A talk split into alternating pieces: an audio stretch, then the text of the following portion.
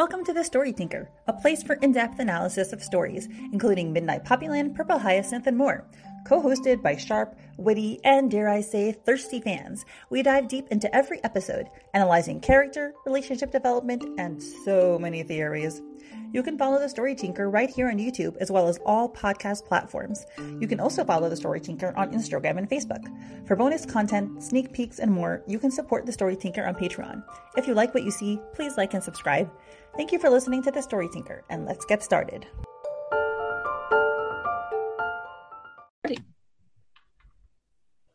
Hi, everyone, and welcome to episode 72 of Midnight Poppyland on the Story Tinker. And today we are super excited to have half of the members of the Smut Sisters with us. We have Begonia Rex and CP Copy Pastel. So, will you ladies say hi? Hello. I've been on the podcast before, obviously, so it's fun to be back, and uh, I am super excited to talk about this episode. And I'm new, but you know, lurk in the shadows of the internet all over the place, so people mostly know who I am. Hi, yes. it's really great to to join you though, and actually meet you in person, Mindy. So this is a lot of fun. Yeah, and I want to take a moment to shout out the Smut Sisters. They stream every week, and uh, do you want to share the details here? Oh the details of the thing that became smut sisters. Yeah we we stream it's which we were trying for every week for a long time. We've kind of gone into a bi-weekly format but we announce it on our instagram uh, when we are and are not going to be streaming. Uh, we're on twitch at twitch.tv slash smut sisters uh, and usually at 6.30 pst on saturday nights. And it's complete unbridled chaos. So i really look forward to seeing how mindy actually keeps us on track and makes us behave ourselves because we have never been able able to stay on topic very long, but we try. We try. Well, we only have half of you, so I think it should be easier than if it was yeah. four of you. there we go. Yeah, it's only fifty percent of the chaos yeah so i'm going to put some links like in the in the comments or in the notes of the episode but i also want to say that each of you are very creative in your own right and you all have either fanfic or fan art so you guys have to check out the instagrams check out the ao3 accounts check out the stories. Right now they're in the middle of doing a very very cool concept of a collaborative like round robin story and it is fantastic and very cool so check it out. I'll be posting links to everything and yeah so so excited that you're on All right, so let's get into this episode. So we start out, we have um, Tora, it's just staring there, standing there while Poppy is trying to fill up her scooter with gas. And she's like, oh, it's stuck, right? Blah, blah, blah. And then she asks him, she's like, I'm just curious though, how'd you find me here? I only sent you a message that I was leaving town and my reception got cut off and I had to turn my phone off. So he's like, Your friend Erdine told me. Blank. and doesn't respond more. Staring off into space sounds like a lot of very typical, stereotypical male thing. I don't know if I agree with that. But I have to, that's the stereotype. And Poppy's like, oh, he really doesn't like elaborating, huh? I guess given his role in the mafia, he's had to keep his answers as simple as he can to avoid leaking vital information. Probably second nature in him by now, even if he is quite an introverted.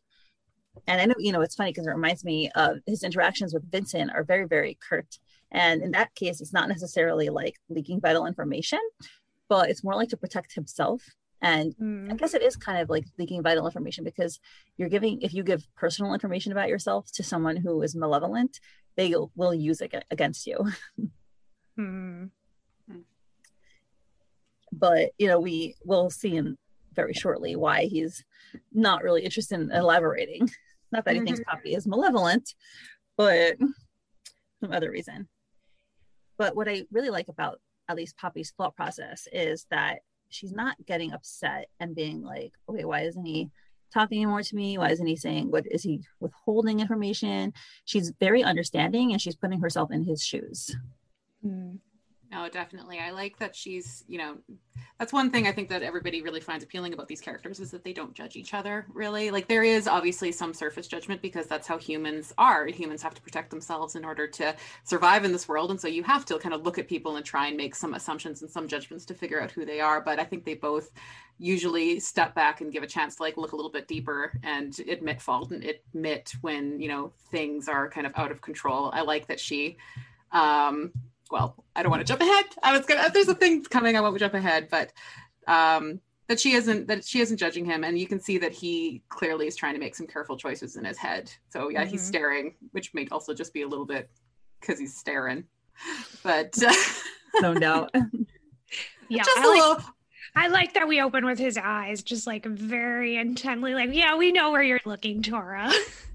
well he's missed her and he's been driving around trying to find her for an entire day so yeah. a bit of relief there and just taking it in so Yeah, it's it's like the beginning is from his perspective. You know, he's towering above her, so you see him looking down at her. Yeah, he likes her. Just a little bit. Yeah.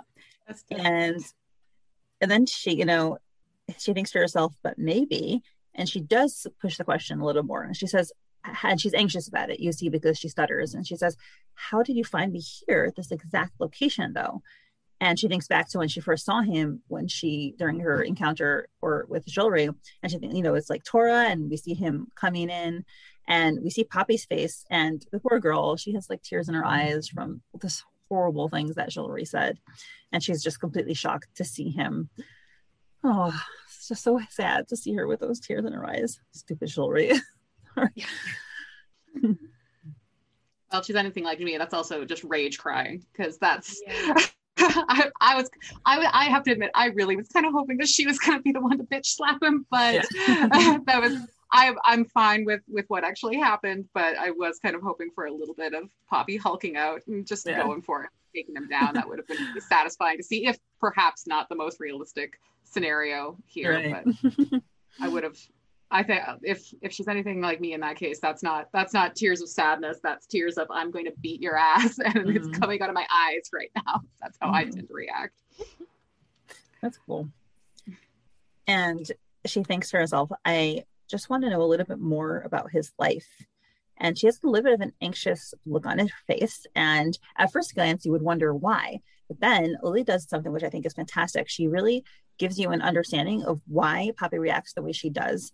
And she's been doing this continually throughout the story, where Poppy has certain hesitancies and which you know, on the outset, if we didn't know about her history, we would say, okay, she's just, you know, hesitant. She takes things slow. But now, when we get glimpses into her past, we really understand the fullness of her hesitancy and the, the amount of work it'll take to overcome that.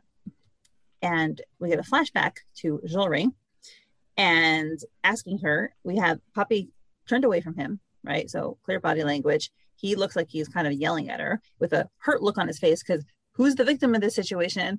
Hmm, it's Julri. And he Poppy has this paper full of schedule, and he's like, Why do we need to exchange college schedules? Why do you keep probing into how I spend my time? How can we have a relationship if you don't trust me? And then we see that he was like, "Oh, who are you? Ta- why were you talking to that guy?" Like, he just turned around and you know, he didn't want to give any information to her, but then he wanted to control her relationships and who she was interacting with. But like Oh, turning yes. it back on her, like she was asking very simple things of him, like why wouldn't you want to know your boyfriend's class schedule like or like yeah how like if you want to know what he's doing so you can hang out together but like he turned that back on her of like don't ask me any questions Jerk. yeah Oh. so aggravating.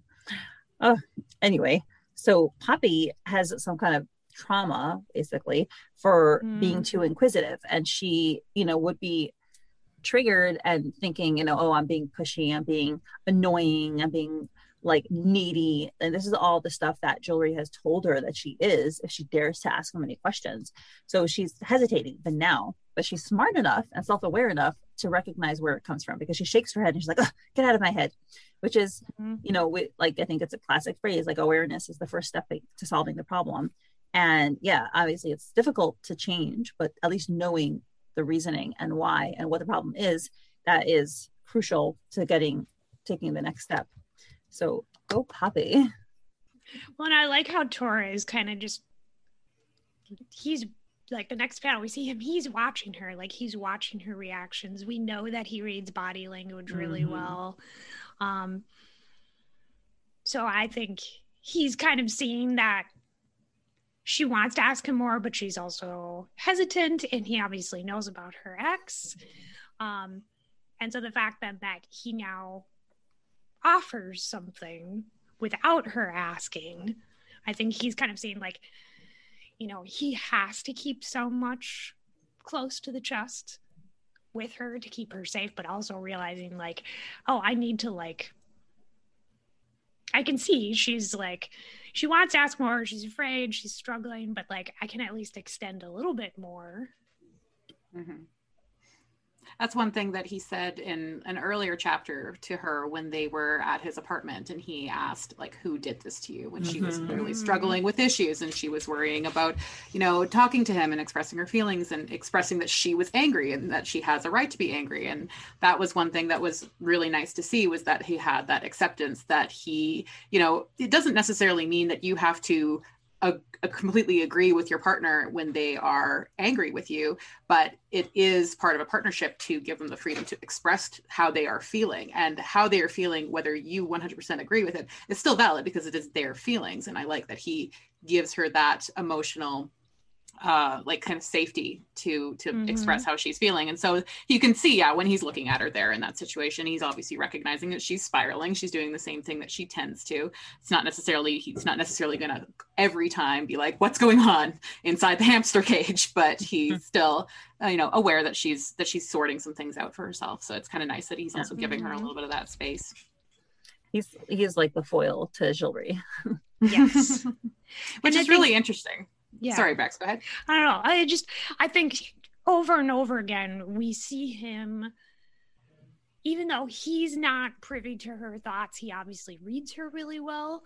And so like she'll be thinking about some way that Julri acted towards her, treated her. And sometimes she's shared that with Tor, but she hasn't really shared the full extent yet. But mm-hmm. I think he's picking up on that. And so like, you know, the fact that we see Julri pushing back against her asking any information and then Tora here responds but then realizes that she needs more and just mm-hmm. offers something. Mm-hmm. yeah. Yeah that's great. And that's what he does. He says remember the first day we met? And Poppy's like mm-hmm.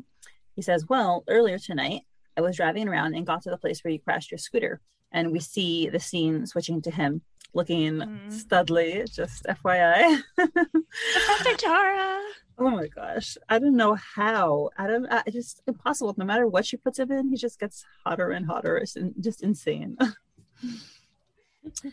Anywho. By the way, I, you know, what my husband thinks of Tora, Tora's looks. He's like, he's such a girly girl. I'm like, excuse me. I'm like, first of all, what's wrong with that? Second of all, I'm like, do you have eyes? girly girl, because he has long hair. I don't know because he's beautiful. I don't know. Maybe he maybe only women can be beautiful in his eyes. I have no idea. but I, I've been saying to people like with this little mini arc of like Professor Tora, like the glasses and like the blazer. Like when I met my husband for the first time, he was wearing a blazer, almost that exact same color, and he had like elbow patches on it. And I remember oh. even being like, "Oh, like, oh, I like your blazer. Uh, like that looks really cute." And in my mind, I was like, mm, "He looks academic." I was like, caught my attention right away. It's so cute. Well, it's you guys know my opinions on glasses. I almost died when I know, right? Your glasses are very cool. I wanted to comment on them. They're like Google glasses, so they have like all the, the rainbow on them. well, for people who don't know, CP was the first fan to give us fan art of Tora wearing glasses. I wrote an entire goddamn fanfic about it. Yeah, I have a weird glasses kink. so, like in CP's first fic, staggering forward, like there's a whole scene where like Tora and Poppy are like reading together, and Tora pulls out his reading glasses, and Poppy's just like, yep. "What? No, no, I cannot handle this." And I married a man with 2020 vision. Like, answer oh, me how that happened. That's so funny. Not, Wait, he does said, he put on thick glasses for you? No, no, he he's a programmer though, but he so he does wear some uh, Gunnar glasses, which are yellow tinted programming glasses. Yeah. That's all I get. That's all I get. But he said that he last time he went to the optometrist, they did say that he's probably going to need some things. I'm like, I get to pick You're them. like, um, like You're the only one who's wishing for like his senses to go away. I told I told Jax uh, Stargazer we were chatting on Instagram. I said if it turns out like that these I said I want these glasses to be real. I want him to have a legitimate eye problem, and if he doesn't, I want to go and manifest myself into the comic and poke him in the eye. That's what's gonna happen. I have a problem. I know. Well, no, I have an obsession with long blonde hair, and I've been begging my husband, my poor husband, like he's does not want long blonde hair, and I've been begging. So yeah, I know. That's we all have our things. What were we talking about? Oh yeah, the comic. Yes, right. So, um, Tora, he says, then I went out to take a look and saw that your scooter was gone. I removed all the blood and evidence that day. And this is what he's thinking, um, you know, to himself that he removed all the blood and evidence that day. So I doubt anyone's going to pick up a lead from here. But God damn it, I can't believe I forgot all about the effing scooter. No tire marks. It must have been gone weeks ago. Right. So that's his, you know, deducted or induction skills. I never remember which one's which, but I think deduction. But who the hell took it? Poppy, or did someone else come by? She was yelling about something that day. What did she say? And we remember Poppy, you know, we have a scene of her hugging her scooter. She's like, I'm sorry, I didn't mean to take it out on you. I'll call for a tow truck to get you as soon as I can. So he remembers, like, oh, that's, that's it. And he tells her now, we're back to the present. Then I remembered you said something about getting a tow truck. So I looked up tow services in Moonbright and found Darleen's garage. And once again, we're super excited about Darleen's garage. And I came to see if she had an address. And we have this little author's note half truth accomplished. I love that. Yeah. So yeah, yeah, it's pretty scary if you tell someone, listen, I got this database, kind of has like all this private information on you, and I can like totally invade your privacy, even if it's incorrect information in the end, but whatever. yeah. yeah, Yeah, no, I can imagine him. It's I think it's fair for him. He, he's not lying. Just yeah, that would be a little little much to throw at her all at once. So I think that's fair to keep that back. yeah. And he's like this. Like, oh, all right. None of you guys have my Moonbright address. Okay. Which is a very ironic statement, but okay. Mhm. And she's like, gosh, you figured it all out just like that. That's pretty impressive, which is sweet. Poppy's always into compliments, you know. I mean, this is like a perennial theme in the story, but like Tora doesn't get compliments. I mean, he gets compliments from Vincent, I guess, but it's like the most poisoned compliments ever. Yeah. So the most backhanded way to say something. Yeah. I wouldn't be shocked if honestly that has a little bit to do with his inability to take compliments because Mhm. compliments from Vincent were always things that he, Tora did not like about himself. So if Mhm. Vincent is complimenting him some, on something, it's usually he's complimenting something that Tora wish didn't exist. Therefore, when you receive a compliment of something that you maybe actually do take pride in, it might be hard to accept it or at least separate it from how you've been li- living your life your entire existence. So I think I think, is that is interesting. yeah. I also think if you're Mhm. not used to getting compliments in general, it's hard to take it. Like my husband, uh, a Dutch, and I think they're just we grew up in a different culture in that sense. My mom was always giving us compliments, and his family just didn't. And it wasn't meant to be not loving; it was just not done. And I think like whenever I give him a compliment, he kind of like rolls his eyes. so, so, so I think it's also like uh, if you're not used to it. Mhm. And but Tora does like yeah he has this little uncomfortable thing. He shoves his glasses up and uses a little sweat mark. It's so cute. he doesn't know what to do with himself. And I know a lot of people were excited about the glasses shove because I don't know when other people do it, who knows? When he does it, anything he does, it's sexy. So What I love how he's like, she's like, that's pretty impressive. So like one is like, he's like, ah, she complimented me, but also like he didn't quite figure out all that exactly that way. So like I think maybe he's also kind of starting like, oh, I hope she doesn't like probe more than that. He's Yeah. a little sus at the moment, just Yeah. a little bit. yep. Because he One even thing- says like, that's it. That's all she wanted to ask. Yeah. No, I think he was preparing for a bit more of a barrage of uh, questions there. One thing that's kind of interesting, I just realized is that we are talking about how like he doesn't take compliments well when it's about things like that he's done, but he really wants her to compliment on how he looks. Yeah, like he really cares. He was literally, he's like, I need more compliments. I need you to hi, hi. I look really good today. I'm gonna need you to compliment me a little bit more, please. Could you Yeah. comment? I That's liked like- how he was like, he was like, how do I look? And she's like, oh, come on, you know you look good. Right. That's the one thing that like he really has gets a lot of affirmation from from like everyone on the street. That's But the, probably the place where he has the most confidence. So But like he wants to know Poppy thinks he looks good. He doesn't Right. care what other people think. Cause like even in the club one like last season when he had his like leather jacket on and he's like posing for her. As soon as they started talking, he took it off Mhm. Because it had accomplished its goal. But like I just love how he's like he always wants like like, do you think I look good? Do you think I look cute? Mhm. tell me I'm Tell- pretty. Tell me I'm pretty. Sweet. but yeah, it's definitely. funny though, like he like like you know, so that's something where nobody else he doesn't want everybody else looking at him. That makes him uncomfortable. He wants her to look at him. But Mhm. then when she's actually complimenting things that you know are good about him but maybe he doesn't perceive them as good as good qualities then he's starting to get even more self-conscious and i wonder if that's a little bit of like afraid that once she gets to know him a little bit more and starts to see more of his Mhm. attributes she she might lose interest or discover something that she doesn't like about or that she doesn't like about him because those things or those situations where he has re- received praise in the past are usually tied to terrible things that he knows poppy wouldn't really like so it's Mm. His I I always, I really like his like kind of deductive uh, reasoning and how smart he is and he's he's got those skills. I'm really interested to know like how that got trained into him and how that came to be. But I don't know if he necessarily values that in the way that other people would because of how it's tied and how he maybe came to have that skill set. Yeah, that's really smart. And um, you know, she's like, Oh crap, that's too much. And while Tora's thinking, that's it, that's all she wanted to ask, what she said. And she thinks to himself, She's smart as hell. And if she went onto something, Mhm. she could just be hiding it, which is so true because sometimes we, as the readers, don't even know what's going on in Poppy's head, and she fools us. So, Mhm. so who knows?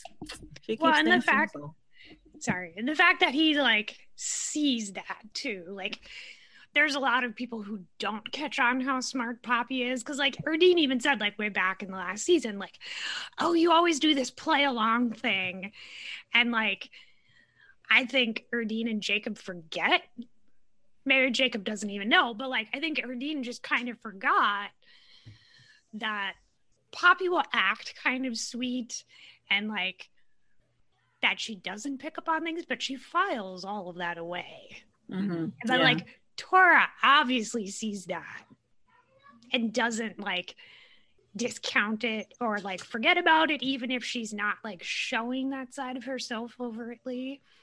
But like the fact that he's like, okay, if she caught on to something, she might just not say anything. Mhm. Mhm. Yeah, I mean, and his his safety has always relied upon being a good reader of people. So it's not surprising that he can infer from beyond the surface.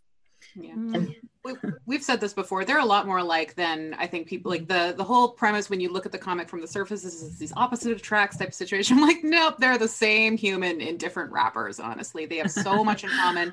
They have so much mm-hmm. in the terms of their personality of how they behave. And just because poppy maybe presents herself a little bit differently because of how she has grown up and how her life has shaped her and also you know forced her hands in terms of how she has to be perceived same thing for Tora. He's been shaped in a way and he has a certain way that he has to present himself. But under under the surface, we've seen those mirrors situations, the one where he uh, punches the mirror and then stops when he kind of notices his, the hair tie around his wrist. That was mirrored later when Poppy threw a fist and then actually impacted with the bus shelter. So Mhm. that was Mhm. funny. Yeah. Like she he didn't pull back. She actually nailed it. So that's and showing that the mirror and how the art style was done in that case, I think was just a really nice kind of summary of how they are very, very similar people under the surface. They just have lived different lives and they present different ways. mhm. Yeah. Mhm. and he thinks to himself, I just hope my answer is enough to satisfy that damn hamster wheel brain of hers for now. and we have this beautiful like you know i love all the starry sky images just gorgeous and you know a little vignette of their um the location and while she's filling up the gas she says she asks on an unrelated note i think i know why you're dressed differently but why are you talking differently to me too and she's just looking at him and tora looks away and you can tell that he's uncomfortable and it's fairly obvious because Tora, you know, has always been looked at for as being a thug by outsiders, and that's something that he's sensitive about. So he's clearly trying to stay away from that. By not only dressing differently but also talking differently. So it's a sensitive point for him. And Poppy sees that. He's she says, Is it because and she stops, she's pointing the nozzle at him. Tora again takes a moment to just not respond. And the fact that we see panels of him not responding, like you can see that it's causing him some discomfort. And he kind of avoids answering the question and he says, Please don't point that nozzle at me, Poppy. And she's like, Whoops, sorry, no nozzle, pointing a nozzle's got it. Right? He's not answering her question because he's uncomfortable. Mm-hmm. But the good thing is that it's Poppy he's talking to because Poppy takes a moment, you know, you see her contemplating. She picks up on his discomfort, looks at him, and looks down and then says, I'm sorry. And Tora's like, hmm? he's he's taken aback by by her statement. And she says, That was awful of me. I shouldn't have teased you about the way you speak. And she's moving closer to him. And then she touches his arm. Oh, sweet. And I love that shot that just pulls back, showing them like in the light. And he's right in like the center of the panel. And I just love how she's like looking at him. Um, and this is interesting too, because like color wise, this is a combination of like kind of the two color palettes we've seen so far this season. Um, so like we started the season with a lot of like it started like with yellows and oranges shifted into red and now with this arc we've had a lot of blues and purples mm-hmm. but it mm-hmm. kind of feels like this panel has like almost all of those colors here which is i don't know as an art person i always notice all the colors that's cool yeah yeah i didn't yeah. think of it that way yeah it's nice seeing her uh you know validate a little bit about like you know mistakes that she made when she was drunk mm-hmm. and she mm-hmm. was teasing him. That's one thing i i noticed this this is a consistent thing at least in the fanfic author world is we like to torture the poor boy. Like honestly we do. We put him through the ringer a lot of the time. He get you know rex you made him fall down in our group fic thing. Like we and it's kind of fun and i think it's a trope of like we like seeing the big hard guy mm-hmm be soft and have faults and fall down and stumble and we like we kind of like that. And i still i think that also is interesting just in character development. I love seeing moments where he is in when he's fallible when he makes mistakes and is clumsy and is human and that's really nice but I think that one thing that we as a society really have problems with is when we see large, stoic, strong people, we put huge expectations on them in terms hmm. of their feelings and how they might respond to being things like being teased. You would think that someone hmm. like him in his situation, you know, in the mafia, or even just being a large, confident looking person, wouldn't take, you know, being teased and wouldn't let that bother him. And I like that she's recognizing that, you know, it doesn't matter what he looks like or what he does he's still being teased and that doesn't necessarily feel good. It, it was touching on things that he has self-confidence issues around and even if it isn't tied to something that is rooted in deeper trauma for him it's still not nice to tease people. And it's you know just because you're five feet tall and she's talked about this she gets away with being an asshole all the time because mm-hmm. she's five feet tall. Just because he's over six feet doesn't mean that he can't be hurt through mm-hmm. actions so she recognizes she recognizes more strength in herself that she has the ability to hurt him and needs to be careful with how she treats him as well. So he's he is you know breakable. He is fragile. So. i love that. I, I definitely agree. And one of the things that bothers me a lot is like this particularly from men is that we are, we're so callous with our feelings i think. And i i don't like that at all. I think that we should be just as sensitive to men as we are to women you know? Mm-hmm. they have mm-hmm. feelings too yeah, world would be a lot better place if we all had a little bit more empathy overall for everyone, regardless of what they look like. So, mm-hmm. yeah. Yep. So I'm glad she apologized. I'm really glad they got her to put the nozzle down because, you know, knowing Lily, I would not have put it past her to be like, "Oops, I soaked you in gasoline. we're going to go this way in the chapter." But no, come back, please yep. don't. so yes, thank you. Put the nozzle down. Let's not go that direction. Mm-hmm and then she says these amazing incredible words. And she's like you you could just be yourself when you're around me at least with your cute little street slang and everything. I mean it. Oh i love it. Poppy you're the best. This is what he needs to hear. He needs to know he's accepted as he is. And that's what mm-hmm. I mean, any partner really needs to know for each other that they are accepted as they are. This is that's supposed to be the one person that that's your safe place space that loves you for you for as you are and it's just so affirming and validating and this is just the best Ugh. I mean, this Well, is like the centerpiece of the episode. Yeah, and I love that he's given that message to her more than once now in Yeah. different ways. Mm-hmm. I mean, he hasn't like straight up said it that way, but like at Regina's peak when he's like, you know, look at the damn mirror and tell me who and think you're beautiful. Or like, you know, she's even said he gives her emotional affirmation. Mhm. So even if she's not sure right now how exactly she feels about him, like she's acknowledged that he emotionally validates her feelings, he emotionally validates her as a person. And so I think now, like, she's seeing that she has the power to do that as well for him.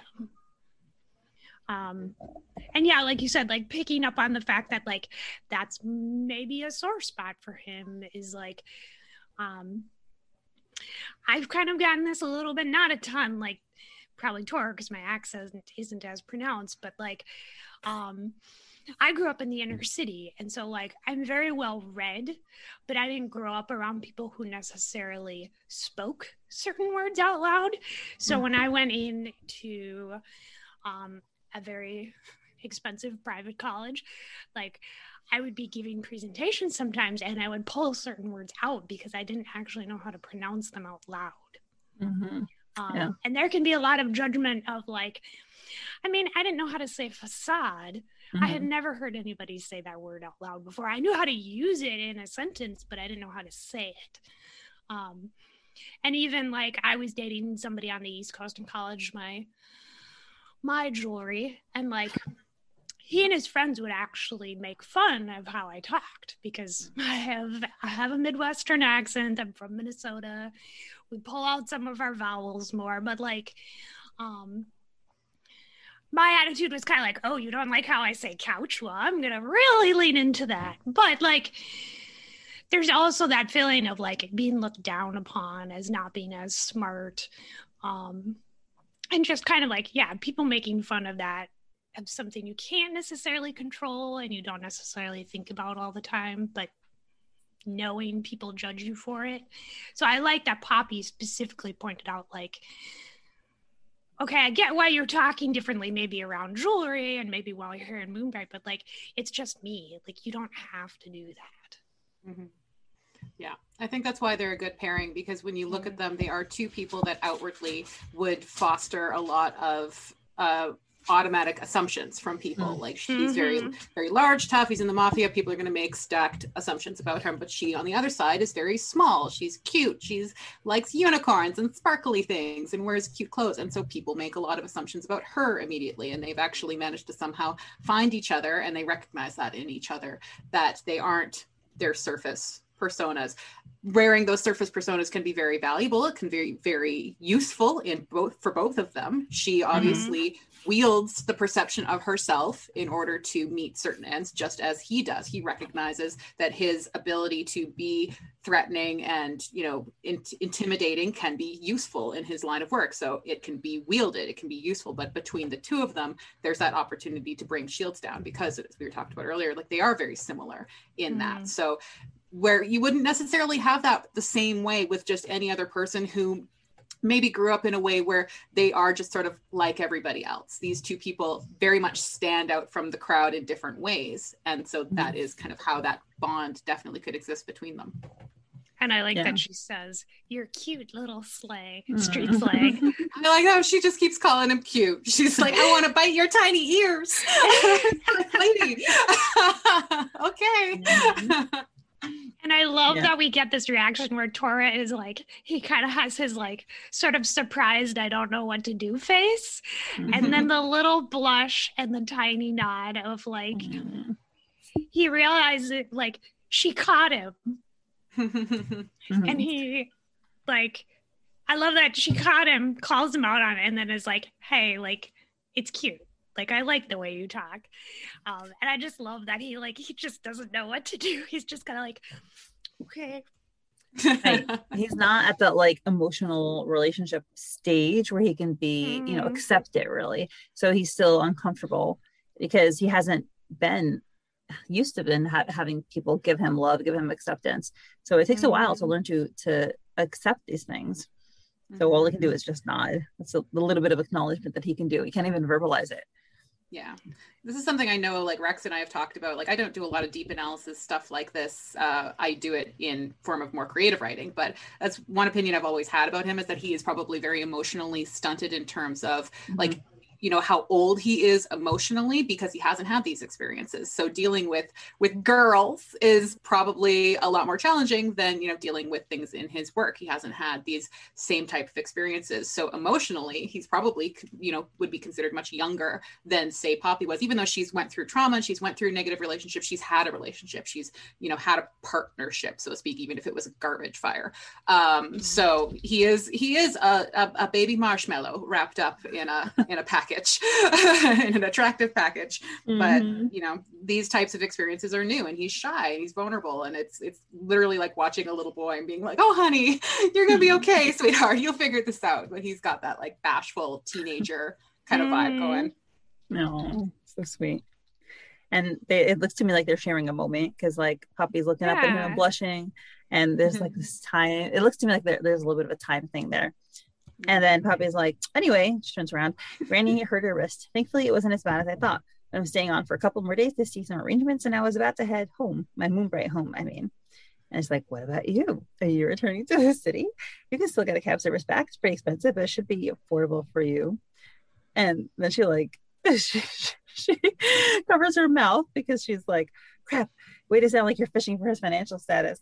Because yeah, I can to- I can see that because there has been like she's it's been clear that Tora has a lot more money than her. You know, Mhm. she's always budgeting. She can't afford groceries. Like she's fishing out her last like dollar, and um, and like Tora's just like giving money away. You know, like he clearly Mhm. has more of it. But I totally understand her discomfort at that.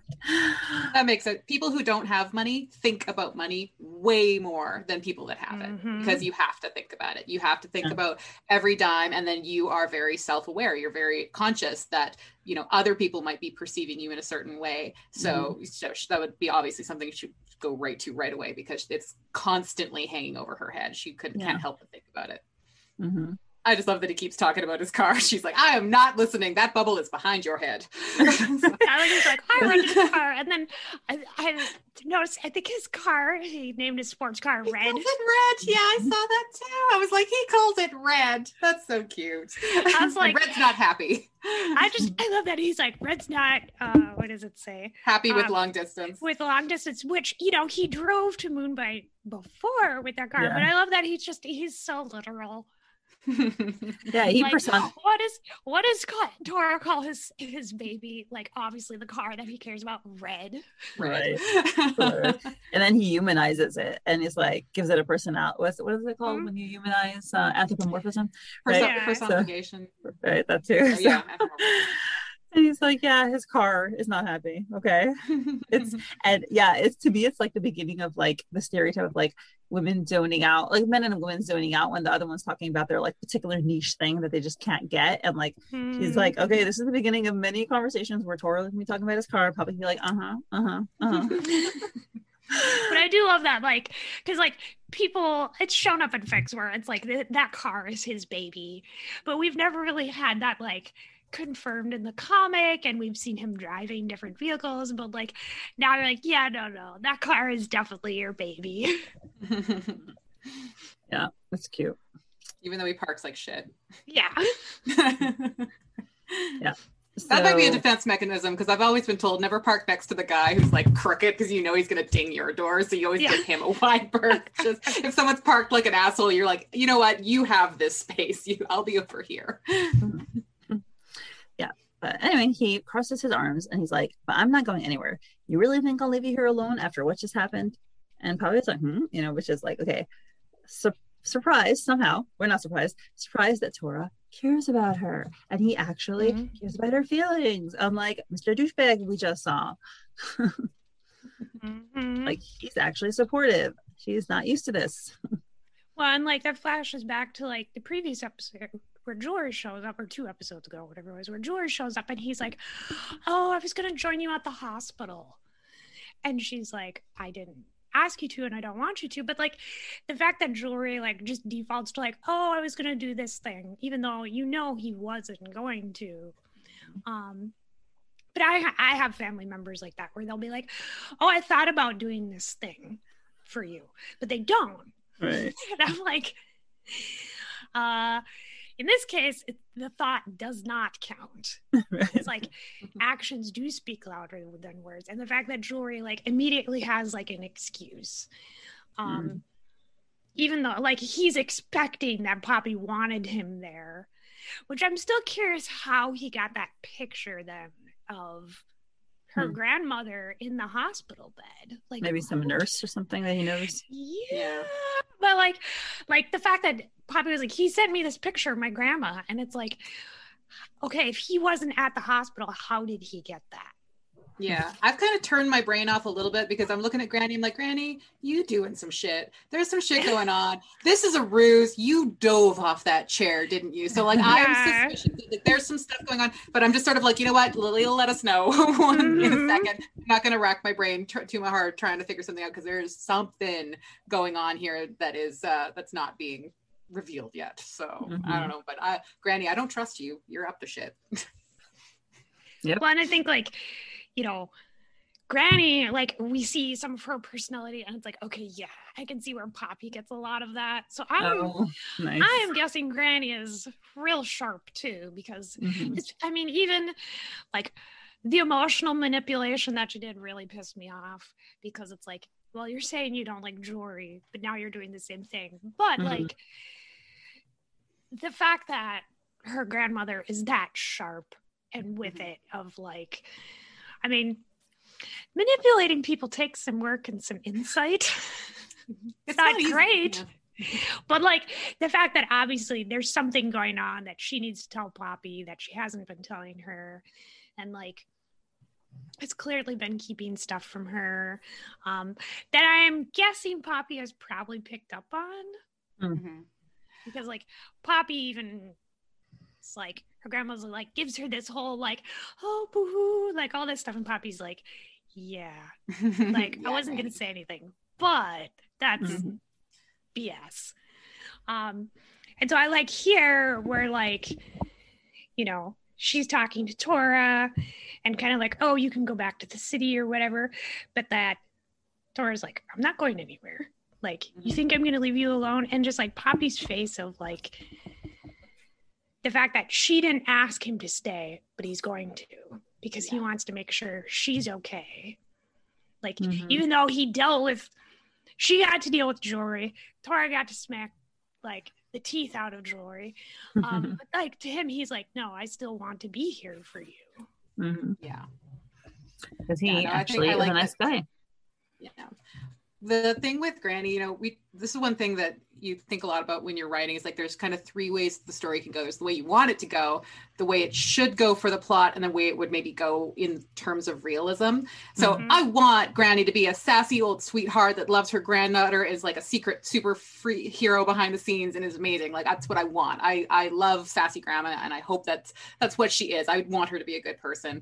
Um there's but then and then there's like for the plot it's like okay maybe it'll be a combination of the two. The other one that i worry is that maybe would be a little bit more of a realistic thing with her is that poppy you know got in a relationship with a man and let him drag her through the dirt. But she got into a relationship yes in high school still very very young but you know not a, mm-hmm. not a child not an mm-hmm. infant by any means.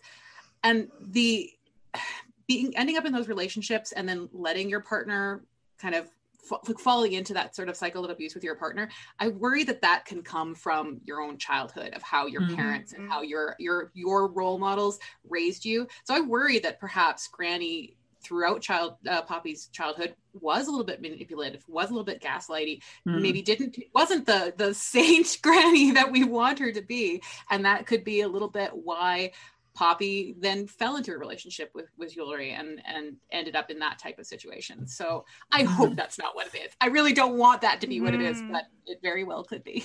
Well and you see her emotionally manipulating poppy to try to get her back to Moon, moonbright instead of saying the truth or why she doesn't want poppy in the city. And then I mean, I commented on this on my episode review is that Poppy calls her grandmother out on that and like, you know, they're having the conversation, then it gets interrupted, but then like Poppy immediately goes back to, Oh, I'm sorry for yelling. Yeah. Yeah. And it's like it's one of those things that what we want and I, this is where lily is so great is she mm. is giving us possibly like again it still hasn't come out all the way yet but i can see the the start of a real human relationship that humans are not infallible. They're not perfect. Even poppy and tora they're not perfect people. Nobody is perfect. And so it wouldn't be as much as we have like the fanfic community has like written granny so many ways but usually it's just like super sass granny and it's just kind of what we like for her that mm-hmm. might not be the reality. And that's that's very real. So i i right. will applaud lily if that is the direction she is going because i think that that that you know takes some balls when you clearly can see the fandom is just like ready for like an older version of Poppy to to mm-hmm. satisfy that, but. I, I, think it's going to be really interesting. Sorry, we're getting off track. We're getting off track. Yeah. What I was going to say is like one thing we've seen with her, the bits that we've gotten about her grandmother is that her grandmother used to smoke a lot, mm-hmm. according to Poppy. Um, the little glimpses we've gotten of Granny like happily drinking under other people under the table um, and the fact that she does swear pretty freely mm-hmm. um, and has like I, I i feel like there's that sass there too mm-hmm. um because like it made me so happy that she called Julri a shitbag and a yeah. weasel.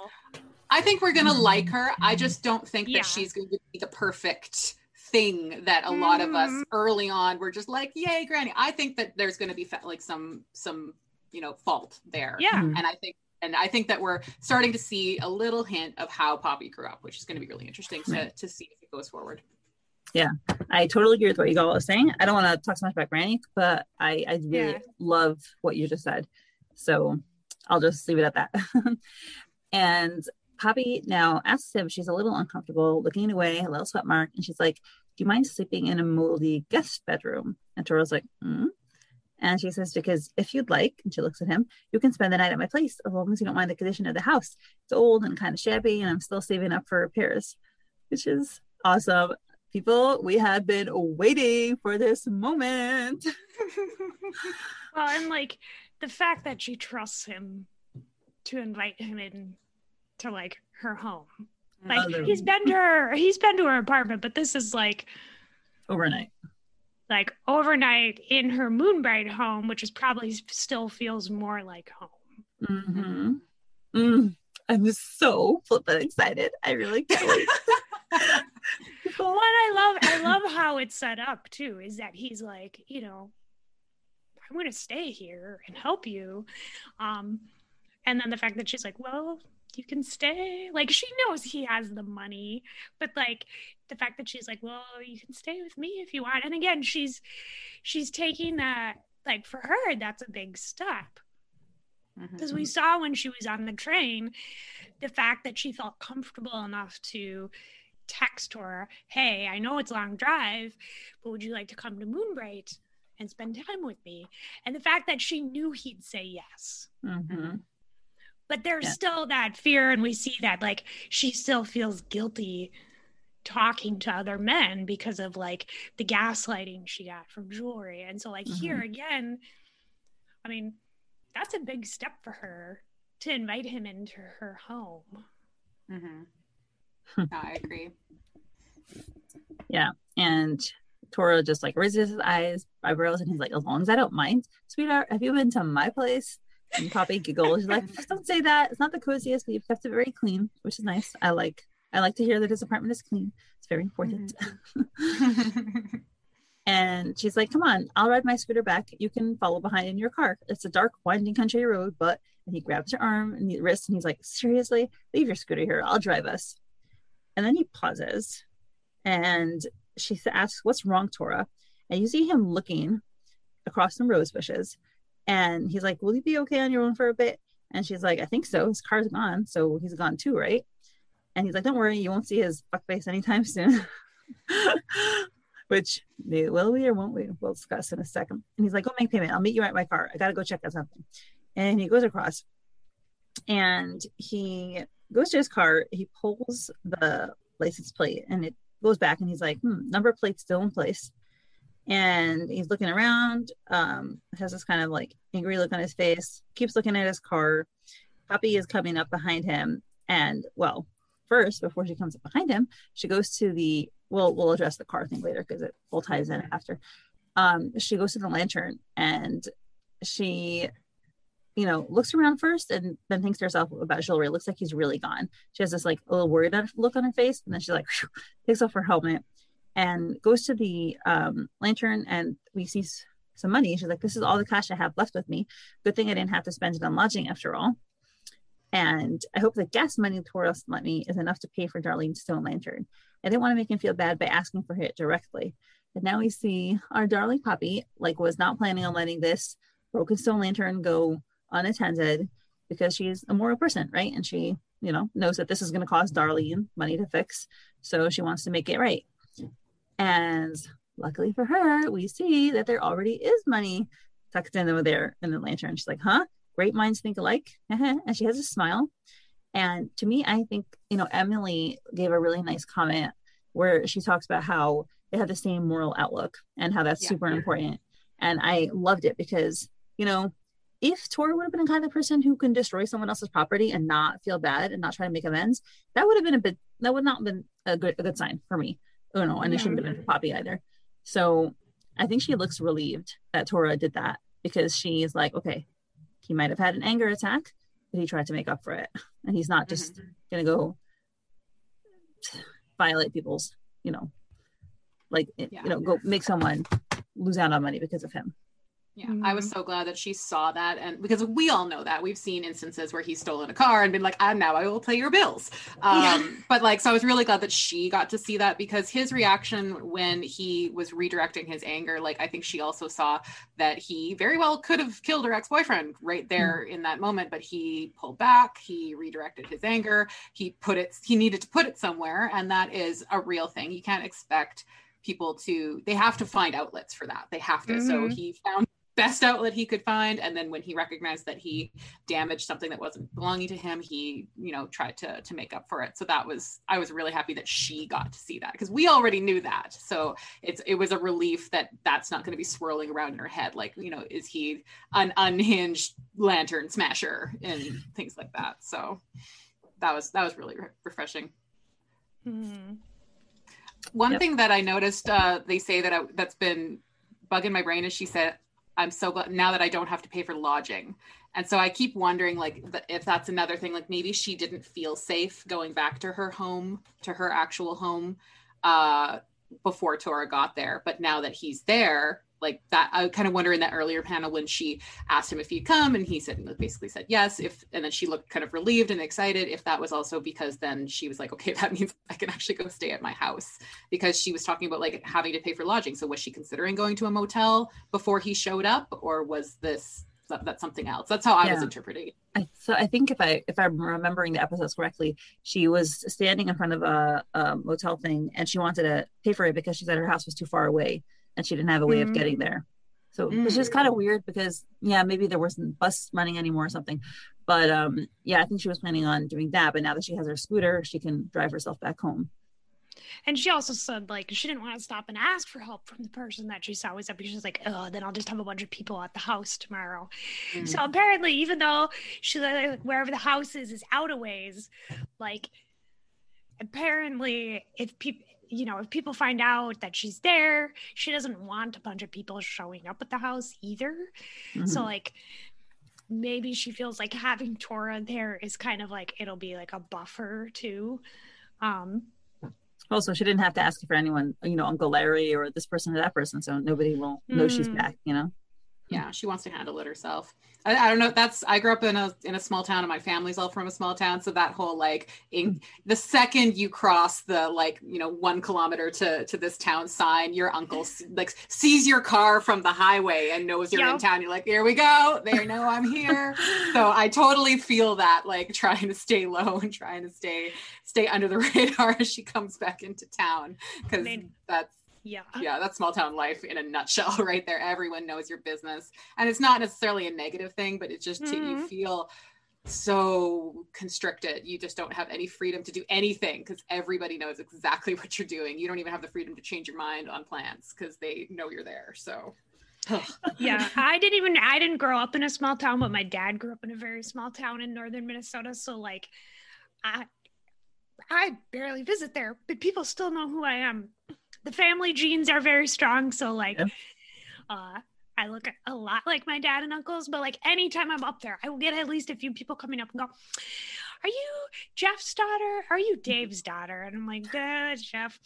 Um, but like people know like mm-hmm. you're there people know you're there mm-hmm. they want to know your business they want to know what's going on and i'm like i don't even live here people knew that I was getting engaged eh, back in my parents' town before I knew. Like it was, it was the that town. It just, it just, it's a gossip hole. It's ridiculous. My parent, my aunt apparently knew that my mother was pregnant before my grandmother did. Like that, that's it. Just and they didn't tell anybody, and it, it happened because somebody else said does so and so look like do, do you think they're going to be pregnant? And that started like a gossip train that wasn't even validated and it swept through the whole town before and they were pregnant.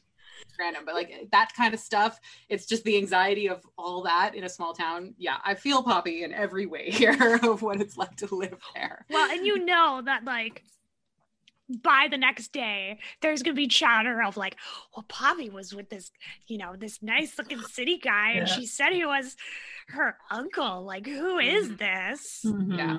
I'm a little excited. And then the part of me that has experienced that is also like, oh God, poor girl. I was like, yeah. just take care of the take care of that chair that Granny fell off and get in the car and get back to Naren because you're yeah. all gonna know everything about your life in a few seconds. yeah, they're gonna be like, who's this guy staying at their house? Like that's the thing is there there will literally like I, I, hope that this house is really far out of town because that would literally happen in our town. Like they turn the lights on and so my uncle would like know that they were home and tell my other uncle and they would stop by and they'd see oh they'd report that there was another truck in the driveway and oh therefore they God. knew that i was home but not by myself. I was there with my boyfriend and so it was a whole thing. And then they would just show up like so i'm having wow. some ptsd here guys.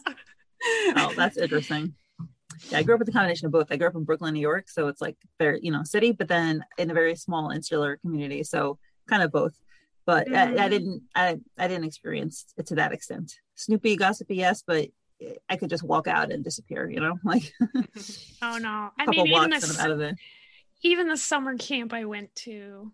I mean, when I was nine, I had some person I had never met before just like be like, and like asked me if I was related to my grandparents, and I was like, yes. Mm-hmm. Yep. And you don't know any of their names, and it's really awkward. No, because they're, they're like, just old people that you don't know. You like ran naked through my blueberry patch when you were two, and it's like, hi, I don't know you. Okay. Anyway, back to the story. Poppy mm-hmm. is looking at Tora, and she's like, "Why is he hunched over the car?" And she comes over and she's like, "Tora, and we see her and are you okay what happened she has this concerned look on her face and people were very into her safety shorts i didn't even notice them i'll be honest it was just like okay but yeah the helmet the safety shorts she's cute and Tora's like leaning against his car. He's like, ever messed with the car. And she's like, What? Is it very serious? And Tora's laughing. And like his back is there, he's just laughing. And Poppy's like, mm? and she's like, How is this funny? This is So, what do you think, guys? What was up with Julri? Do you think it was Julri? Because I have a oh, theory. Yeah. Here's my theory. Do you want yeah, go, go with your theory. Let's hear your theory. my theory is I thought that we had this focus on the rose bushes when Tora was getting still like when Tora was looking out and he's like, Oh wait, I have to go, you know, look at something. And then those panels right before had a bunch of rose bushes. I was like, wait, does he know about the La Rosa clan? And like this are rose bushes like their sign? okay, I know rose bushes are flowers and people plant rose bushes, but and I know it's probably Hillary, but that's what I was thinking when he went to. Uh-huh. I went to Julri because like the fact that Poppy was worried that he didn't leave after Tora like slapped some teeth out probably tells me a lot about like George just has no self-preservation instincts if he mm-hmm is upset at somebody. It sounds like he will just keep pushing until he gets what he wants. Mm-hmm. Um, and like the fact that he was expecting to kind of like you know, kind of give this like backhanded comment as he leaves to Tora about like, oh well, this is the kind of girl you like, and then swans off. But the fact that Tora just like hauled off and like slapped him into next week, um, Jory seems like the type who would do something to get even before he leaves. And I'm sure one like, who does that to Tora? Unless you have a death wish but like, you know, Tora doesn't have a reputation out of Moonbright. Like, Tori doesn't know who he is. Um, I mean, I probably wouldn't do anything to the person's car who just backhanded me and like mm-hmm. especially when it's your ex-girlfriend and she's going to be able to tell him they're going to be able to find him so like that yeah. seemed stupid, but we never really thought Giller was exactly that smart. So. Yeah, I mean, he doesn't. He still doesn't even think that they're broken up. Yeah. The fact that he's like, oh, but I love you so much, and like I had a crush on you for so long, and so like, my guess is like, based on the pranks that I've seen people do to cars, like he either scratched something in the door, he like let out the air in the tires, or like, I don't know, like dumped something on it my guess is it's something that it's not drivable right now, but it's fixable. Mm-hmm. Yeah. I think so that's.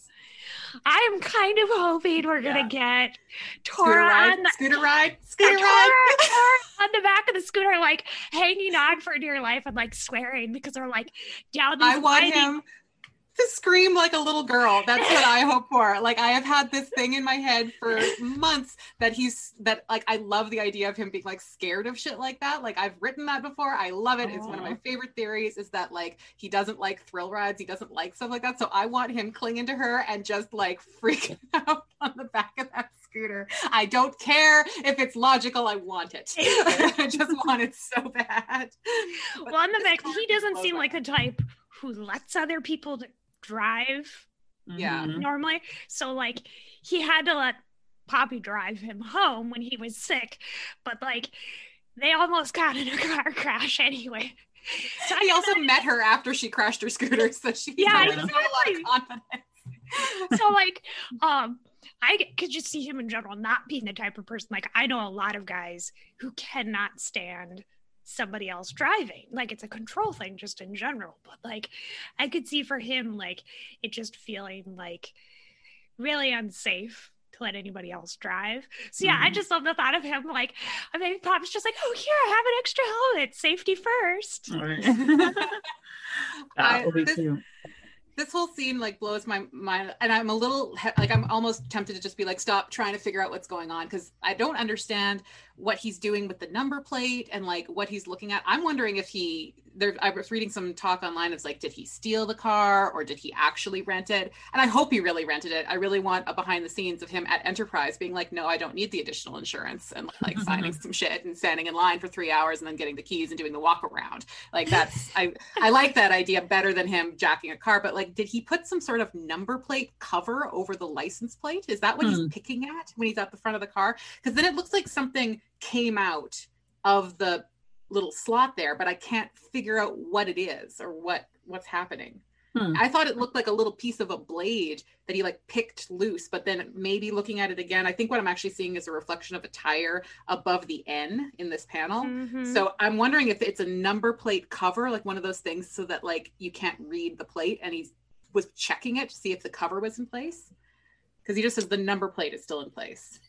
Yeah, so maybe he was looking for a hidden camera or a GPS tracker something like that. But then hmm. I don't know. I, there's so many things that could be wrong with this car, but I think we just sort of look at it in terms of like what plot progression is going to be is car disabled now right. must ride scooter. So it's like i don't yep. care what's wrong with the car something's wrong with the car the car is not going anywhere though. So now they got to go to the house and there shall be no escape for at least two to three days of domestic bliss. So that's what i'm hoping is coming. Nice.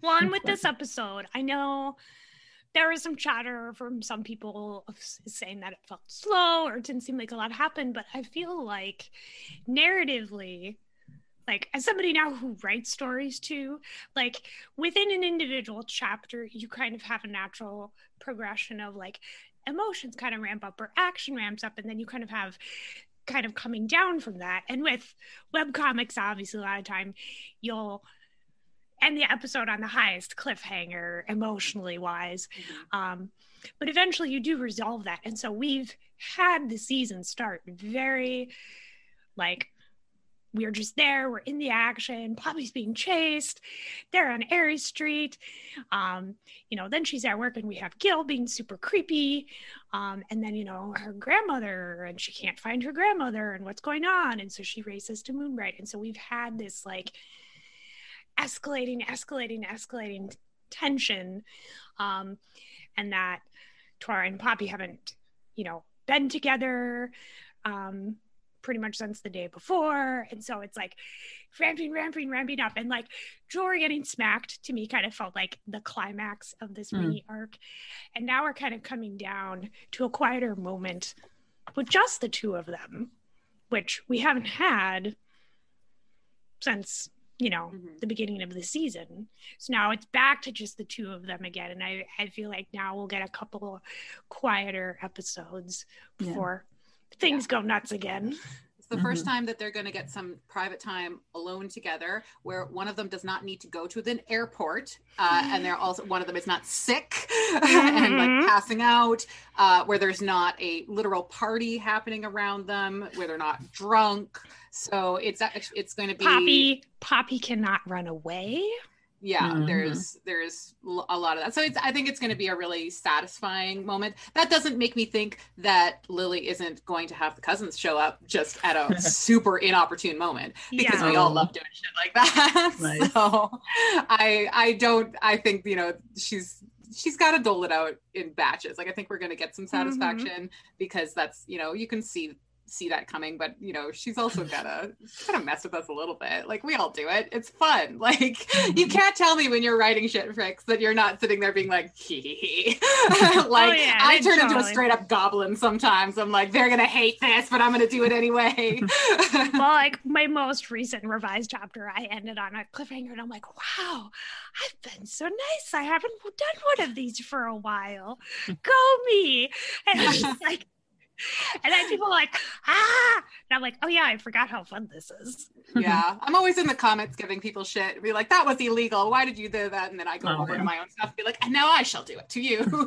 It's just one big torture chamber over on ao3 Yep. but I, I think that this i like how this this uh hmm chapter la- like i like that it wrapped up with him laughing. Like i like that. Mhm. i always like to see him laughing. I like to see like whether this is a situation of like he's just cannot believe that this is happening or he's frustrated but i like that it's coming out in terms of of laughter because i think a lot of people in his situation uh with you know high emotional stakes right now he's stressed out he uh, you know just tracked her down but he's been looking for her he's worried about her he's scared and this asshole ex is obviously stressing him out as well and now this guy is potentially coming and dicked with his car or his car is damaged in some other way like a lot of people would throw another lantern so i'm happy that Mhm. he's laughing now Mhm. that you know Yeah. some at least he's found some peace or at least enough to be able to just laugh at the ridiculousness of the situation or the fact that he knows he has to climb onto a small scooter and wear an embarrassing helmet.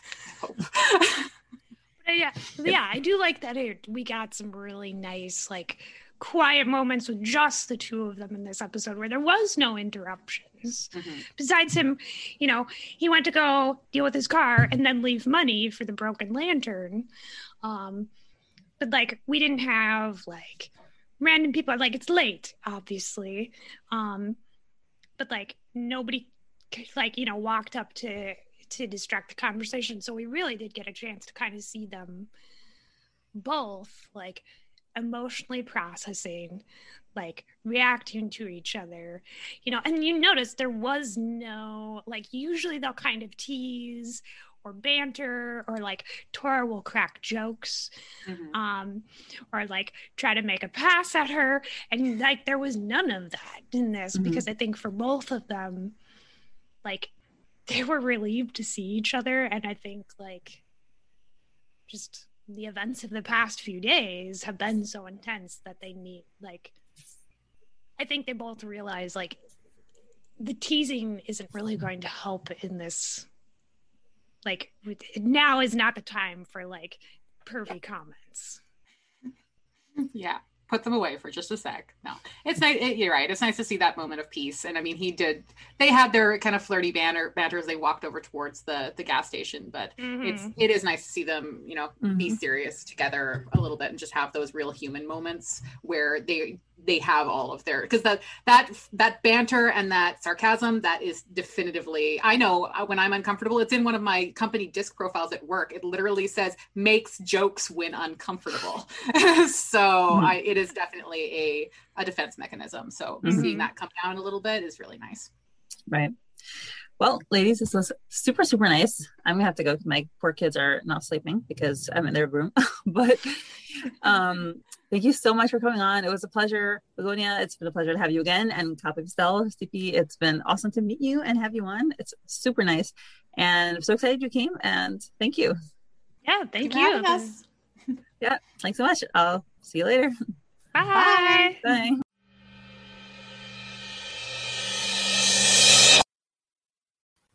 Thank you so much to my current patrons Susie, Lady Libris, Lily, Jenny, Haley, One and Only Taco, Elizabeth Maria, Molly, Veronica, Emily, Emily, Joe Rochelle, Dahlia, Saucy Tuggles, Meg, Ann Rose, Priya, Alex, Misty, Laura, Joanne, Patty, Jen, Emilda, Shannon, Esther, and I'm watching you. Your support is truly appreciated.